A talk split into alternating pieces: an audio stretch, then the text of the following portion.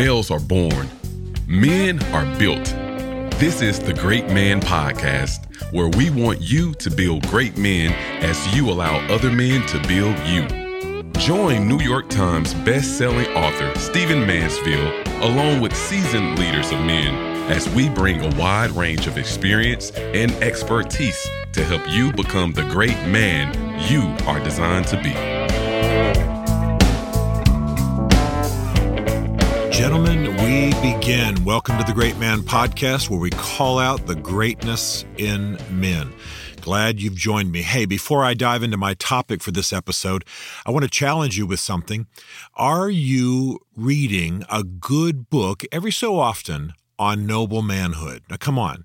There are so many good books out there on noble manhood, righteous manhood, great manhood. I want to make sure that at least about every quarter of a year, you're digesting a good book on noble manhood. Yeah, there are mine, but there's John Eldredge and other great books out there. Wild at Heart, you got to read it. Many other books. I won't go through them all. Um, I'm not just selling mine. You know, you know about mine. You either read them or you don't. That's fine. Um, you'll go to heaven if you don't read my books. Uh, but the point is, make sure you're reading something. Make sure, in addition to that, you're watching something. You know, you become basically what you eat. Uh, you become what you behold is the famous phrase. And so make sure, I, and I make it, I would, I would challenge you about every quarter of a year, that's about every three months, make sure that you're reading a book on great and noble manhood. And by the way, if you've got particular challenges, uh, maybe it's in the area of lust, or maybe it's in the area of uh, marital relationships, or maybe you need some enhancement in parenting, there are really good books for men on all those topics. So I'm not just talking about books that speak generally of manhood and a vision for noble manhood. That, those are great. I'm all for those, obviously. But I'm also talking about books that help you as a man do the things you're called and made to do. Okay, on to another topic. I want to speak broadly and philosophically, even historically, about something that I care about very much, and it's a theory of history that I have. I've not seen anybody write about this. I'm not I'm not quoting anyone else when I say this. I think it'll be fairly obvious when I describe it.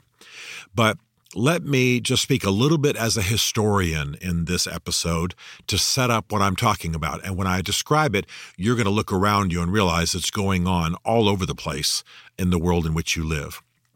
I believe with all my heart that throughout history, governments, tribal elders, educational institutions, basically the authorities in the lives of young men. Okay? Whatever institutions, whatever relationships establish sort of a, a, an authoritative voice into the lives of young men, that throughout history, young men are often captured early and deformed by being told who they should hate Okay? I believe with all my heart that you can go back centuries in history and that before a young man would even be fully formed, before he had had a chance to, you know, form his own thoughts, be educated, read broadly, travel broadly, all the things that broaden you from the narrow in life, that he had people handing him almost a generational force of hatred. And I believe that not only is that true, but that it also deforms, in most cases, that generation of manhood. Okay? I'll take the news story right now and use it as an example, and then I'll apply it a little bit further back. Obviously, amongst a lot of uh, Muslim young men, and I love them deeply. I care about them. I work in the Middle East a great deal, spend lots of time with young Muslim men. But they've been handed a hatred of the Jews. It's very obvious, right? Now, this is represented in their religion to some degree, but not near as much as they are feeling it and being told they ought to be living it out. I've said in my other podcast, I won't take a lot of time to develop it now. You know, Muhammad was actually married to a Jewish woman. He believed that the Jews, as much as they were deceived and schemers and what have you, um, he believed that they were people of the book And so he welcomed them into the Ummah, which was the, the Muslim society, uh, the broader the society, the, the region he governed, so to speak, both Christians and Jews. Now, there's no question the Hadith and other Islamic writings are viciously anti Semitic.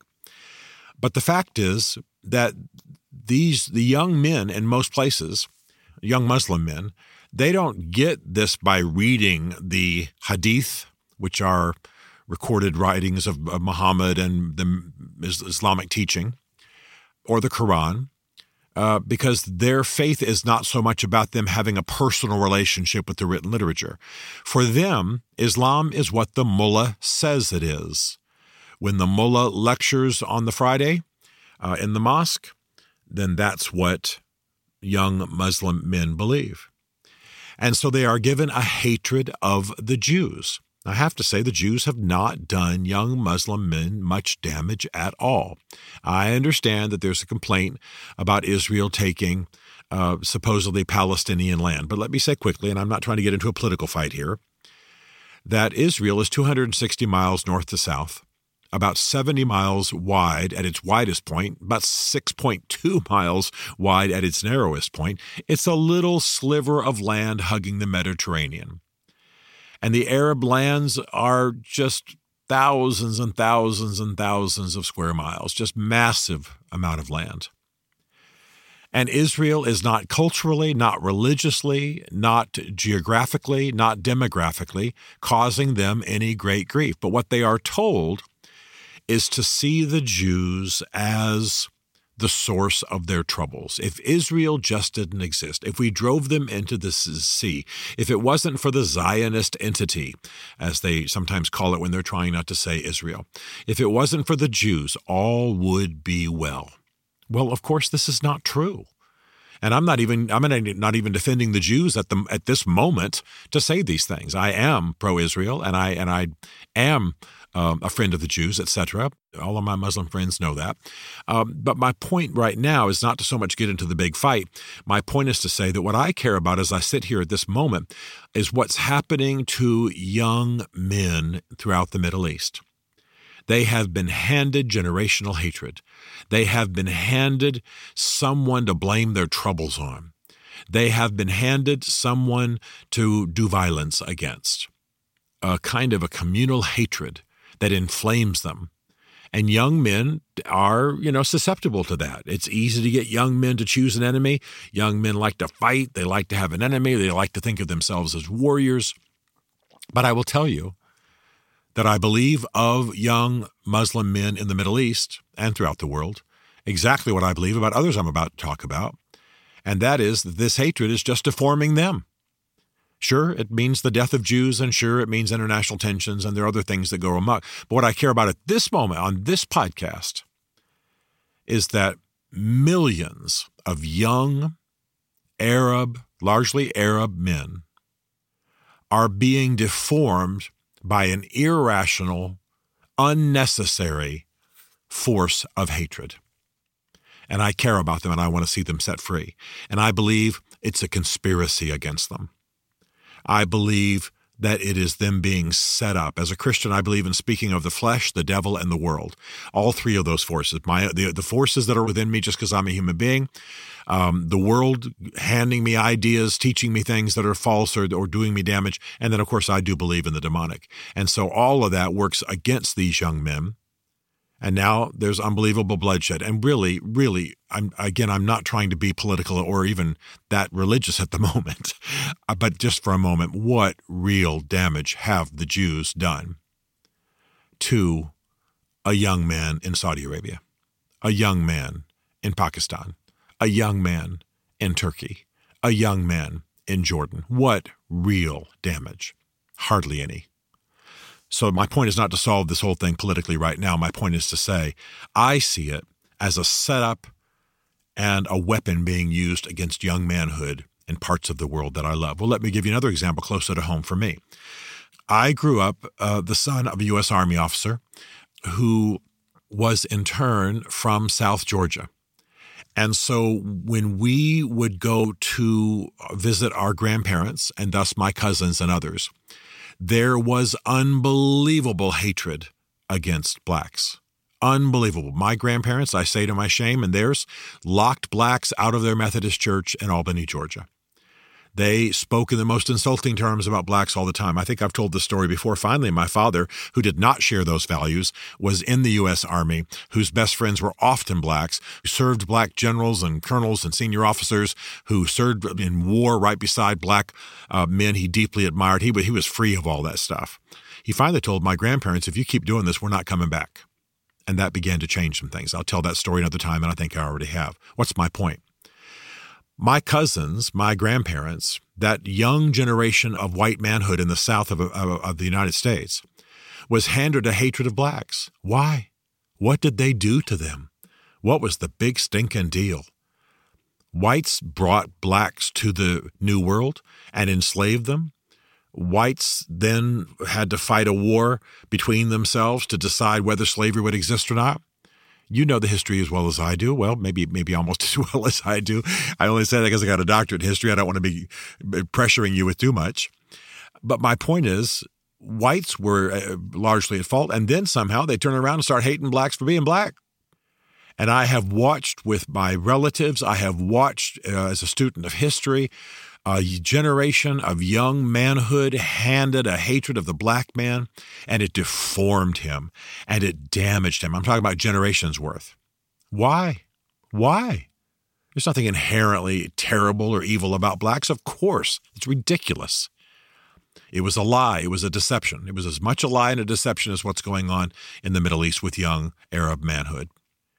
And I will tell you that as much horror as that hatred visited on blacks, and I certainly am not am in touch with that. Of course, the issue of slavery and the KKK and the racism in the South and the Jim Crow laws and and the bigotry and all of that kind of thing. The other thing that we often don't talk about that I had a pretty good opportunity to see up close is what that hatred was doing to the whites themselves, young white men. It made them small. It made them bitter. It made them angry. It made them vengeful. It ended up putting many of them in prison for being idiots. It distanced them from their faith because their faith, their Christianity, and that was largely what most of them believed in the South in the USA, it distanced them from their faith. Their faith did not teach a hatred of black men, quite the opposite. I, they, I believe their health suffered.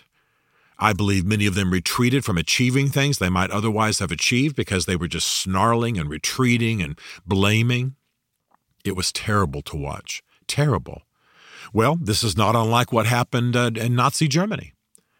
Germany fights World War I, uh, suffers horribly at the end, is blamed for things they ought not to have been blamed for, but suffered horribly. And what are, the, what are their sufferings blamed on? Well, their again, their tribal leaders, their government, their their educational institutions blame the Jews. Let's blame the Jews. Jews had very little to do with any of it, by the way. Jews didn't create World War I. Jews didn't create the economic devastation that happened in Germany between the wars. But here comes Hitler, and here comes Nazism, and here comes a history of anti Semitism. And so let's blame the Jews. And what happens? A, a, a, devastation of more than six million Jewish lives during World War II. And I, I, I don't mean to move the camera too quickly off of them. That's the real focus. They, they suffered horribly how many millions lost worldwide in fighting this war. But then what happened in Germany? I, you, if you listen to this podcast at all, you know I grew up in Germany, loved the Germans, got a German daughter in law, therefore a German grandson. I mean, I love Germany, just love it. We should all love it and be thankful to Germany uh, for what it's given to the world in cultural arts and technology and what have you. But no question, nation devastated, many hundreds of thousands killed, deformed manhood, country still aching over it. And I could go back even further from that. Back in American history, you had you had uh, hatred of and resentment of Catholics, and they were the cause of, of everything that was wrong. And, and and then you had the blaming of the Irish, and so now we hate them, and, and they're the cause of what's wrong in our society. Every generation, I believe, almost every generation, has handed young men someone to hate. I'm sure that I'll let others speak to this and not me. Maybe Anthony will want to talk about his own experience in this situation, but young black men being handed a hatred of whites. Now, it's a more legitimate uh, resentment because of how whites have mistreated blacks in America. But for many young black men, uh, whites aren't really much of a problem day in, day out. but it's been handed to them kind of generationally. Anthony, feel free to speak to that, my brother. And then, of course, I, I could go on. What about Asians? Jay may want to speak to this. During World War II, a national resentment of Japanese, most of whom had been in the country for generations and were radically pro American. And by the way, were Christians. But we rounded them up like they all just landed from Tokyo, stuck them in basically concentration camps, took their property from them. Do you see what I'm saying? I'm not just trying to go through the gripes of history, although they're legitimate. I'm saying that almost, in my view, there's a, probably a book to be written on this. In my view, for centuries, young men, before they even have the relevant discernment to decide if these ideas are true, are handed by their fathers and their brothers and their uncles and their grandfathers and their culture a generational hatred. They're told who to hate. And many times, yes, it does it visits horrors on those they hate, but it also visits horrors on them. They're deformed. They're killed in wars. Their hearts are hardened. There are all the things you know probably have been devastated marriages and tortured sons and daughters and alcoholism and drug, all the things that befall a people who hate.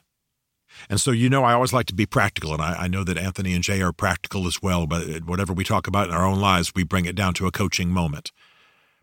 I want you to ask yourself, what hatred have you been handed? Now, it's very possible you haven't been handed any, and I rejoice in that. If that's the case, man, you don't have to be apologetic for it. That's wonderful. You had good parents, you had a good culture around you. But a generational form of hate, it can be political, uh, it can be racial, it can be socioeconomic, it can be religious. But I want you to look honestly at the hatred that you were handed and also, that you might be in risk of handing your sons and your daughters or encouraging amongst friends if you're not married. What hatred? I believe we are deformed by the things we hate. I believe we are deformed by the hatred itself. We are deformed by the lies we believe in order to hate that way or as a result of that hate. And I believe that it lasts for generations. So I'm asking you, what hate were you handed is it possible that you might hand down? What hate are you believing in? And like I say, if you're free, hot dog, all for it, man. Not saying that everybody listening to this podcast is some crazed hate monger. But I there were things I that I was handed. There was things that I that not from my parents. My parents were good, noble, broad-minded people. But I had things handed to me just by the cultures I was in, the young men, etc. What are yours? And then declare war on it declare war on it. It might be true that a certain people are, you know, have a tendency towards certain evils and what have you, but you don't want to hate them. You won't be part of the solution, which is what this podcast is all about. You won't be part of the solution in our generation of manhood if you're participating in the hate. Look at it honestly, repent of it religiously, spiritually, challenge it philosophically, challenge it in your attitude, wash it out of your culture, wash it out of your language, and be the men you're made to be because this, my brothers, is one of the great arts of great men. To join the Great Man community or to book Stephen to speak at your men's event, go to greatman.tv. There, you'll also find incredible resources to help you become the great man you are made to be. The Great Man Podcast is a wise company production.